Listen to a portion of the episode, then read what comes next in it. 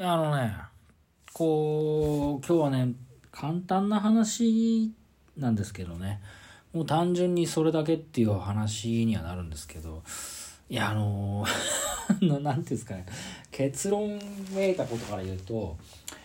あなんですかね、友達、友達？仲間？うん、そうかね、そういう感じのやつ、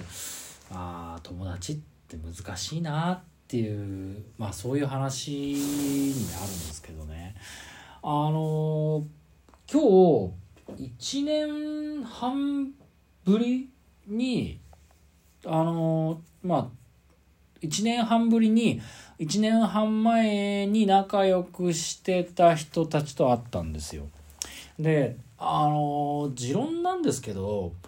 だから別に立証されてるもんでもないんですけど1年半前に仲良くてまあまあ会ってた人たちっていう人たちに1年半会わなくなってるっていう状態がもしあったら、えー、2年間ないしそその後、えー、2年その後半年ぐらいないし1年間ぐらいその先も会わなくても別に大丈夫なんですよね。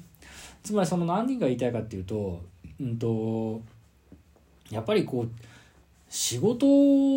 じゃなければさあとは家族でなければ誰かに会うっていうことってやっぱりお互いのその何て言うかこうそれなりの努力が必要になるわけですよね。だからどちらかが一方的にめちゃめちゃこう何とかして会おうと思う気持ちがまずなきゃいけないしでその思いが強ければそれはそれで成立してその人に呼ばれたから会いに行くっていう話になるんだけど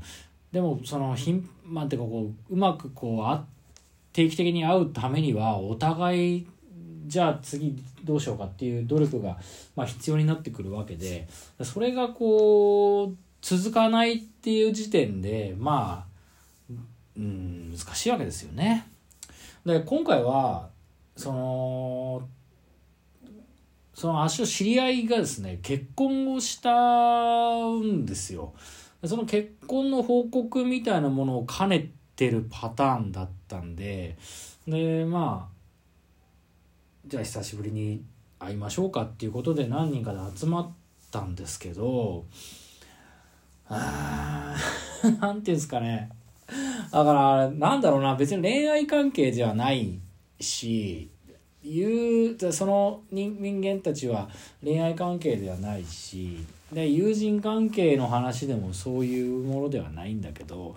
なんていうかそのそれこそ「ごめんねフィンガーズクロスト」的な感じなんだよね。その「ごめんねフィンガーズクロスト」っていう曲自体は乃木坂46の恋愛の曲なんだけどあのだから歌詞的に言うと今だってもちろん好きだけどなぜだろうあの頃には戻れないっていう歌なんですよね。だから時間が経ってしまって、うんと、もうやり直せないっ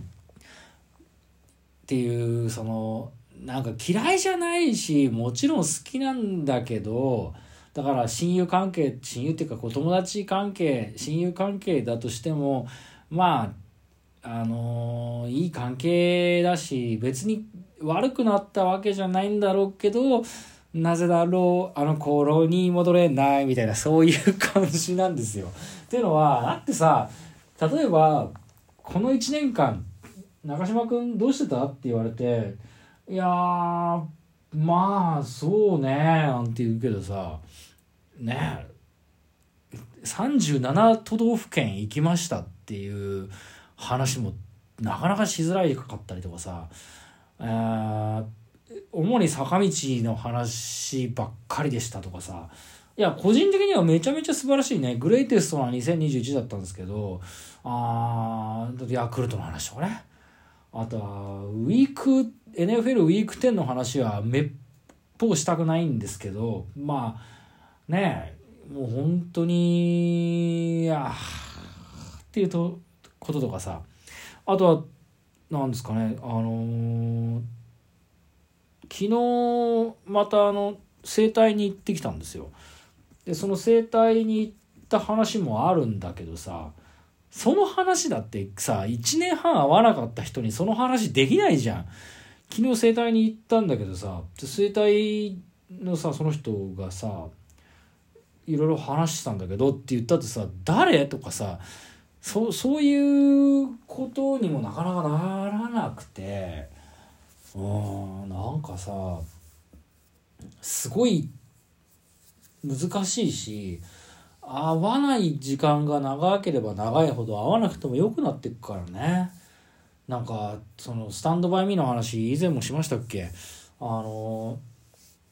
そのスタンドバイミーって12歳の少年4人の話ですけどそのロブライナーロブライナー監督の映画ですけどあの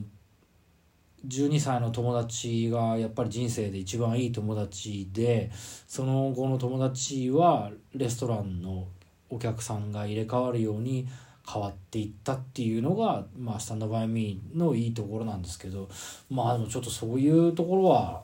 なんかあるかなっていうわけじゃないんだけど例えば今日なんかまあそれこそ走ったんですよ。久しぶりって。久しぶり。1週間ぶりにまた走って。でちょっと自分が住んでる場所は 明かさないにしてもあの なんですかね。えっ、ー、と下山口とかさ、えー、遊園地西とかさあの辺をちょっと走ったわけですよ。でああこれはここ全然変わってないなとかああびれたなとかさいろいろ思うところあったんだけどそんなことを考えてる人間のことってうんなんかね1年半ぶりに会ったって下山口の感想を言うわけにもいかないしね。だからなんかこううんごめんねフィンガーズクローストな時間が流れたしうん誰もこう二次会に行こうっていう感じにならなかったですしね。もう9時ぐらいに解散してましたね。でそれこそあのー、あれですよ。ダラス対ニューオリンズの試合をただ見て帰ってきましたよ。ね ねえなんかだから難しいな。うん。やっぱりだから合わないっていうことは合わなくていい理由がまああるってことですよねだって自分の関心事ってまあだから心が動いたってわけじゃないですけどちょっとこうどうなんだよって思っちゃったことは全然話変わるんですけど来週の金曜日に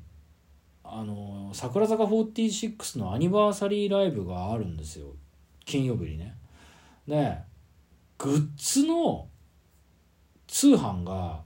グッズ通販ってグッズのあのオフィシャルグッズの予約会場受け取り予約が金曜日に公開になったんですよ。でいつ公開になるかなっていうふうに一日先週の首が長くなるえー、思いでこう、ま、首を長くして待ったわけですけどもね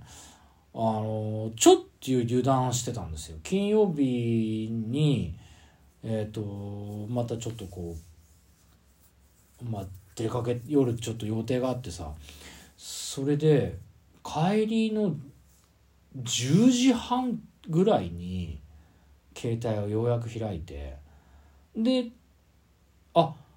オフィシャルグッズの申し込み始まってる予約始まってると思って受け取りの時間金曜日の受け取りの時間を確認したらもう4時までもう、ま、満席というか受付終了してるわけですよ。もう全部バツがついててさ。もう当日受け取れないんですよ。どうやったって。前日の朝10時とかに取りに行くか当日の朝10時に取りに行くかしかもうなくて。アニバーサリーライブのタオルとアニバーサリーライブのペンライトを買ったのにまたネコポスみたいなことになると届くの1ヶ月半先ってなるとさもう何のためのグッズだよそれ。って思うよね。だからファーストツアーのタオルとペンライト持ってくしかないんだけどさそのアニバーサリーって何？ってちょっと思ったんですよね。でそういう思いとか怒りがなんていうかこう自分にとって今一番興味がある興味というかこう心が動いたことなのでうんまあ本当に申し訳ない。ねいやいいことねこれこれねちょっとね悔しいな。悔しいな。これちょっとこうひがみと思われたくないんだけどあのー、だからその今日会ってた人たちはさ結婚をして男女が来てたんだけどね。だからあなお互いこう両家顔合わせとかしたのとかさ。あなんかこう親御さんとかちょっと緊張したとかさ。なんかスーツ着てったのとかさそういう話もさまあ振ったわけですよ。正直なところあんまり興味なかったんだけどまあ振るのが礼儀かなと思って振ったんですよね。だけど個人的に一番そんなことはどうでもよくてあの通常配送でお願いはしたんだけど今週中に奇跡が起きてあのタオルとペンライトが家に届くといいなっていうことしか正直なところ興味がないというかだっって1年半会わなかった人の結婚の報告ってそこひがみだと思われると嫌なんだけど別にひがみじゃなくてはっきり言ってまあご苦労さんでおめでとうさんなんですよ。もうもうちょっと言うとそれ以上のそれ以外も考えもないんですよ。どうでもいいんですよね。だからそれってのはもうやっぱりダメなんだろうね。というわけでありがとうございました。